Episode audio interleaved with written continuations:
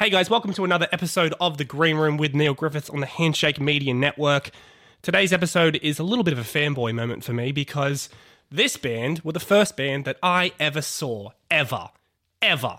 Uh, Deryck Whibley of Sum 41 is joining me down the line from LA uh, to talk about the band's new album, Order In Decline. It's out right now. If you haven't listened to it, check it out because, as Deryck says, it's their most aggressive, and most personal album, and it is a fucking banger. So check it out. On this episode, we talk about the band's new album, obviously. We talk about Sum 41 potentially coming to Australia very soon, and we also discuss Deryck's hospitalization in 2014. Sum 41 fans will know that he got hospitalized due to alcohol issues. His liver and kidney failed him, um, and he had to be rushed to a hospital. Um, and he talks about where the band were at during that period, where he was at during that period. He didn't know if he was ever going to play or perform ever again. So this is a really, really cool chat with Deryck. Check it out right now. All right, joining me down the line right now, Mr. Deryck Whibley of Sum 41. Deryck, welcome to the green room, sir. Hey, how's it going? I should have actually asked when I called you. Where do you? Where are you right now? Uh, I'm in Los Angeles. I'm at home right now, just kind of getting ready to. Uh, we have a couple shows coming up in Canada, so I'm just doing some of my own rehearsal at home right now. Yeah, nice. You guys just wrapped up a couple of US shows for the album Order In Decline, which is out yep. now. It's been out for about two weeks now. How yep. how has the reaction been since since the release? I, we keep hearing it's really great. um, you know, like playing the, the, the few songs that we play live um, have been going over great, and um, yeah, we keep getting reports that it's doing well. And uh, you know, it's so early, it's two weeks, so it's hard to really tell, but um, the first two weeks have been great. I mean, personally, I've been a Sum 41 fan since well in the beginning. This is obviously really exciting for you guys because it's arguably the most aggressive album you guys have done, but you've also said it's the most personal. Does it feel like a weight's been lifted off your shoulders now that it's out? Um, yeah, in some ways I do. I guess like I never really know what to expect when we're putting out an album. I don't really I don't know I don't know what I think. I just sort of just you know you just kind of do your best and you hope for the best. And sometimes it gets a good reaction sometimes it doesn't. Um, you know it's just it's kind of different every time. I never really know what to expect. Are you are you past the point where like it, it doesn't really matter to you now? Like if, if the reception's amazing great. If it's not great who cares? I think it just depends on where it's great and where it's not great. Like i think we always want we always hope that our fans are going to like it. Um, but as far as it being like, you know, the best reviewed album or stuff like that, I mean, we've never really been like a critics band. So that doesn't really ever cross our minds much. Mm. Um, sure, it's great if it if it does get great reviews and stuff like that, which I've been hearing that we're getting um, positive reviews. So that's awesome, but that's not really our measure of success. You know, we just hope that we can go out and play these songs and people react to them, enjoy them live. That's the biggest thing for mm. us because we're such a live band. That's what we like to be: is on stage, on tour, traveling to different countries and playing for people. Yeah, I think you guys were here in March for Download Festival. Um, yeah. And I actually caught yeah, you at yeah, yeah. you guys did you guys did a warm up show at the Crowbar in Sydney, which for those who don't know is it's, it's, a really small right. venue. Correct me if I'm wrong. That was the first gig you guys had played in six months. Oh, easily, yeah. Um, yeah, definitely. I don't remember what the show before that would have been, but I mean, we had stopped to make a record. So that was the first show since we'd been in the studio and we'd ended the whole last cycle. Um, I don't know how many months it was, but yeah, I mean, it, to us, it felt like it was a year. When I saw you guys play, like you guys were tight. It didn't look like you had missed a beat at all. That's when I got really excited for Order In Decline, and it shows in this album. Like, do you guys feel you are at the peak of your game now? Oh, I, I definitely do think that we are the best version of this band that we've ever been by far. How was how was the Download Festival set? I didn't actually get to check that out. It was great. Um, again, it was kind of like you know, it was. It, it felt like we felt a little rusty because we hadn't really, you know, been playing on stage much. But um, overall, like the show was great both shows. I don't know what it is about it's this particular cycle with Order In Decline. I've, I've read a couple of interviews that you've done, and the the conversation about Sum 41 evolving from a, from a pop punk band. Were they ever pop punk? Where are you guys going now? Sure. Um, and then I also saw this morning the the promo videos you guys did with Will Sasso. Holy shit, that was funny. And you guys are clearly having fun yeah, with I this, mean, right? That guy's hilarious. Yeah, of course. I mean, all, that's that's what we do it because it, it is fun. It's the greatest job in the world. as far as you're concerned, when people talk about the pop punk sound and a Sum 41 done with punk, were they ever punk? Are you a straight up rock band? Do you guys categorize yourselves? No, I don't think we ever did. The only thing we've ever said, and we said this right from the very first record, is that we're a rock band. And to us, that's just, you know, loud guitars and um, you know, sort of in your face music, um, we've always, from the very, very beginning, felt like we did other things than just this pop punk sound, you know? Um, so to us, yeah, I don't know. We just always said we're a rock band, and I still think we're just a rock band. It's a very simple rock band. yeah, because you you also said in a recent interview as well that you know you don't think you could write another In Too Deep. Is that just where you're at as a songwriter? Is that where you're at as far as your interests lie? I, I feel like it's probably more of like an interest thing. Like I have to have, I, I only write stuff that is, is sort of where I'm at at the time. Um, hmm. So doesn't mean I couldn't try to go write a pop punk type of song, and I probably could, but it wouldn't naturally just come out the way In Too Deep naturally came out then. Mm. That's all I meant by that. Right with that with that video with Sasso, how much work went into that as far as scripting, or was that just you guys sitting on a chair and just watching Sasso take the piss out of you? For the most part, so basically the way that works is we we have sort of an outline of a few things that like sort of the message that you're trying to get across, or um, you know, we throw out a couple ideas of like, uh, you know, let's say let's we came up with the idea of saying let's make fun of rock music mm. and say rock is dead um, blah blah blah, that kind of stuff. And then he just goes with it and he says whatever he feels like. Um, you know, there's there's a lot of other stuff that didn't make the cut too that was hilarious. Do you like? Do you feel you have to reach out to Fall Out Boy and Panic at the Disco and just say, "Hey, it was just a joke"? Uh, no. I, I mean, you know, they can take it how they want. I don't know. We're just having fun. Sum 41, again, for me personally, are a really important band. You guys were the first concert I ever saw. Tell me if you remember this because uh, New Found Glory are on the show recently, and um, you guys did a show with, or a tour with them in 2003. Yeah. Um, and they remembered yeah, the show to a T. Do you remember that tour? I do remember that tour, yeah, very well. I mean, there's parts of it I don't, for sure. Um, we were definitely partying quite a bit uh, in those days. I mean, that was definitely probably the peak of everybody's partying. Mm. Um, but I remember doing the tour for sure.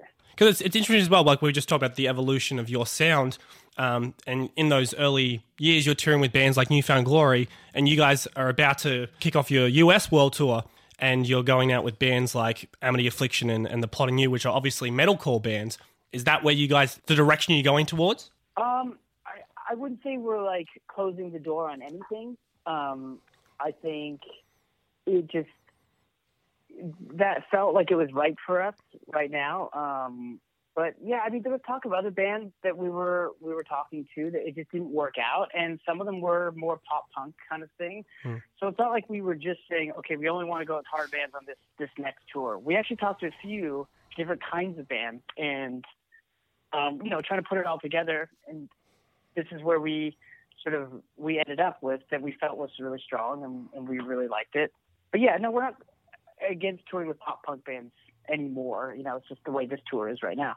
I think the last time you guys were here, excluding this this recent trip, obviously was Soundwave in 2013. Is that right, or did you guys come back again? No, no, just you know, we did download. That was it. So, yeah, yeah. Soundwave was last time. Yeah, that would have been early 2013, and then obviously the the sad news about yourself, you got hospitalized. I think less than a year later. That last 12 months in particular. It was almost. It was pretty much a year later, exactly. Well, that was early. So I went to the hospital 2014 in April. Yeah. Okay. So Soundwave's usually January, February. Yeah did one more tour right after that of Canada, and after that we took a year off and within that year, that's when I sort of my health just kind of went. You know, we were off. I had no more responsibility whatsoever anymore. For mm. we had like an indefinite hiatus, basically. Um, we didn't know what we were going to do. All I knew was I wanted to take a year off from music, and in that year, I just you know, was not living very healthily and uh, ended up in hospital a year later. Yeah, it's interesting you say that because you said that the drinking kind of escalated when you guys were touring, but then it seems to have gotten at its worst when you stopped touring and you're at home by yourself. Pretty much, yeah. You know, once there was no responsibility, I didn't have to be up for anything or have to be anywhere for anybody.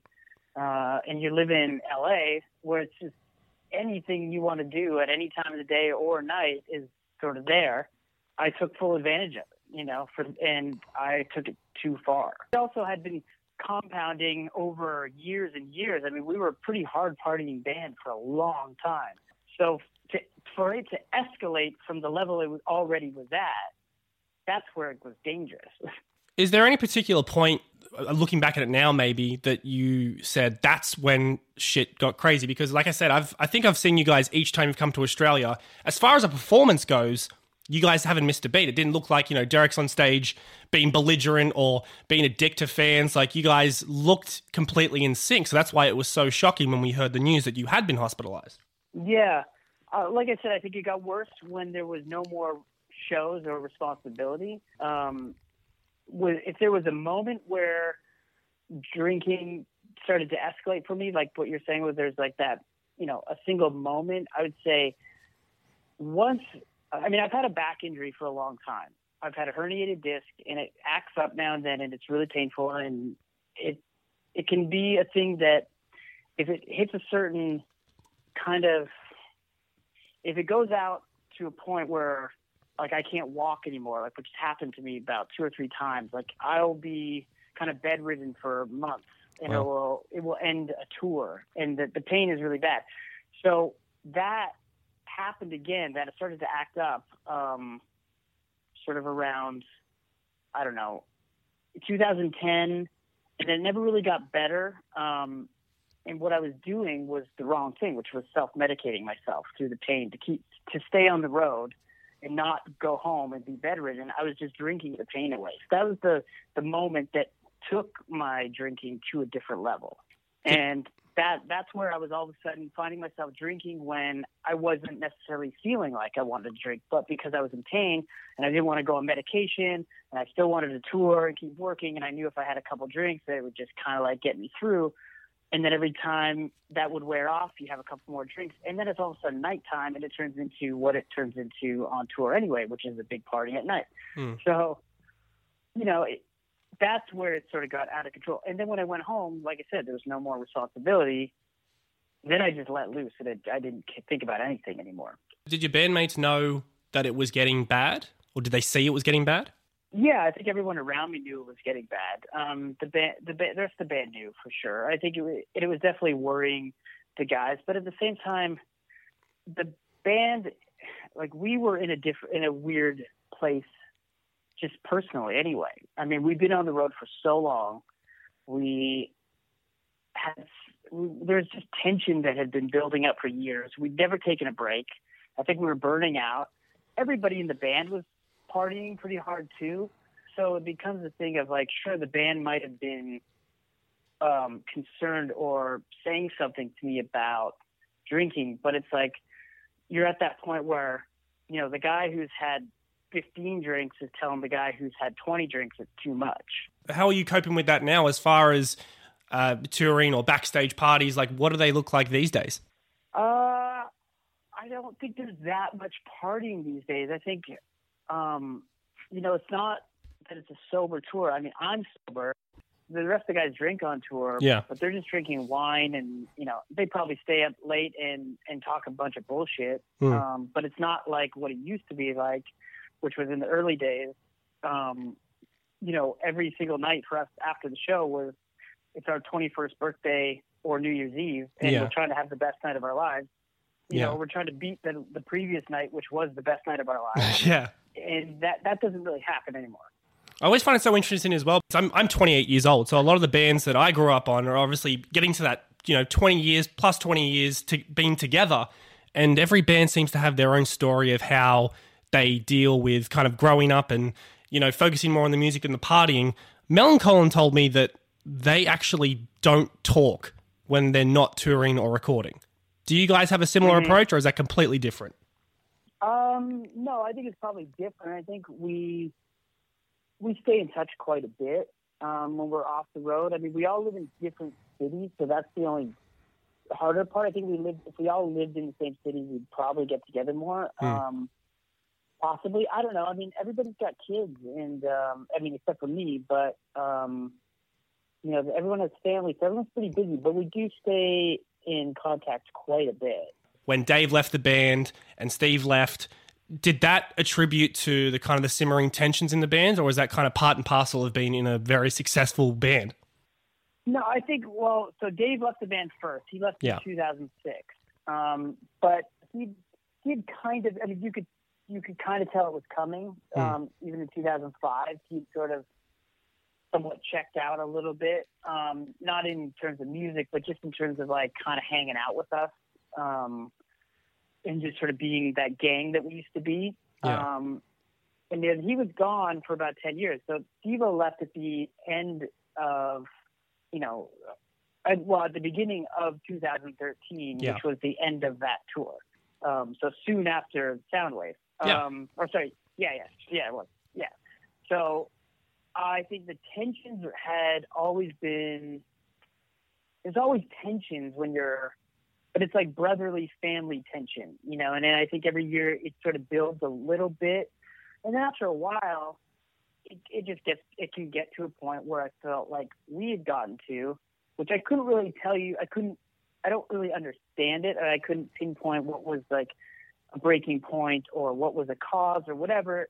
To me, it just felt like we were burnt out. We'd been touring nonstop for I don't know how many years now, maybe 14, 15 years, and it just felt like we needed a break. Um, and I think you know that's when Steve quit um, which I don't blame him because, you know, I think we were all having those thoughts. Either like this is over, or we need to go do something else. Um, I usually know for myself that after a long tour like that, it's best to just like go away and chill out and let everything let the dust settle because you always change your mind after about six months. You always think, you know what, it wasn't that bad. I was just really burnt out. That's the way I see it, anyway. Yeah, it's really interesting because I mean, as well as well after your hospitalization, when you said you you know you didn't think you you could even potentially ever get on stage again, were you more concerned about your music career during that 2013 period when you guys needed a break, or when you were hospitalized? As far as will Sum 41 ever No, play together again? I, I more when when I was in the hospitals when I really realized um, sort of where I was at and how far I'd fallen, Hmm. um, and what I really wanted out of life, which was to play music, to, to play the songs that I've written, and just to get back to what I always loved doing. Um, in that year, that you know, previous when I was just kind of doing whatever I wanted. Um, I was sure I was having a great time, but I, once you're sober and you realize what you're doing, I mean, it just it was lasting too long. You know, it was an entire year of uh, not really thinking about music and not thinking about my health and not thinking about anything um, Mm. other than just like having fun in the moment. And you know, even that gets boring. And um, you know, it was once I got sober and I was lying in in hospital. All I could think about was music. That was it. That's all I wanted to do. As far as when you started recovering, that was the first and only thing you started thinking. Like, you didn't go through that phase of being angry or bitter or resentful towards anything? Pretty much, yeah. I mean, that's all I could think about was just I got to get out of here. I got to get better. I got to play music. Uh, and then when I realized what bad shape I was in, and that I was in such a bad shape that even doctors didn't know when or if I was going to get any better or how things were going to progress from that point. It was just mostly a wait and see kind of situation. I mean, that's when I got really scared and thought, I don't know if I'll ever be able to play music again. Um, and I just, it, it gave me this thing of like, you know, I have to have faith, I have to be determined, and I have to figure this out. And I'm going to do anything and everything that I can to play music again. Um, you know, and that's basically what I did. It's pretty crazy to think that that happened in 2014 and you, Sum 41 released 13 Voices just two years later. That one actually surprises me. I don't know if it would would surprise too many people because I don't know if anyone I mean, I can tell people that I was in bad shape, but I don't. You don't really know unless you could have seen me in those in that situation. I guess. Um, when I look back at it, I'm surprised that music was actually made in that period of recovery because I was in really rough shape. So I'm. I don't know. When I listen back to some to some of that stuff, I'm like, I don't. I don't know how I wrote that at the same time of barely being able to walk and you know and all that physiotherapy and I don't know. Not that it's great music or anything, but just the fact that any music was made during that period. Did your bandmates kind of say, you know what, Deryck, let's just relax a little bit, maybe just get better first, then we'll record? No, I think the band, I mean, I, I kind of had to go on my own. You know, it was definitely more of a personal thing. Um, it took me a while to even reach out and talk to the band, really. Wow. Um, I kind of had to do my own thing and, and just build up my own confidence in a way and just I don't know, kind of get back to being myself first before I could talk to too many people. You know, I, I don't know. It was it's a strange feeling at that time. Like you're just not you're not even thinking quite right. Uh, for a while, I couldn't even I couldn't speak properly. I couldn't even form full sentences. Um, you know, it was just it, it was kind of just a it was a weird time. You know, the timeline itself seems crazy because in that period as well, and that was the first album that Dave came back into the fold. It kind of felt like the pieces were kind of falling mm-hmm. back into place for the band. But how did Dave come back into it if you were, you know, going through this experience on your own, really? Dave and I had sort of reconnected. I mean, when Dave left the band, we didn't speak once. Um, you know, we never, I mean, I think I ran into him one time, but we didn't actually, you know, get on the phone or have any kind of contact other than that this one time that we ran into each other in Toronto. Um, and we didn't speak at all. But for some reason, in that year that I was in my sort of holiday mode, um, we started talking, and um, it started with just texting, and then we got on the phone a couple times, and we just kind of like I don't know, sort of had this phone friendship going for a little while. Then I went into the hospital and all that. When I got out of the hospital, Dave flew down to come see me. We just stayed in contact. We didn't talk about the band. We didn't talk about anything um, mm. other than just being friends, talking about old stories, talking about high school together. You know, because we met the first day of ninth grade. You know, so we've got a lot of history.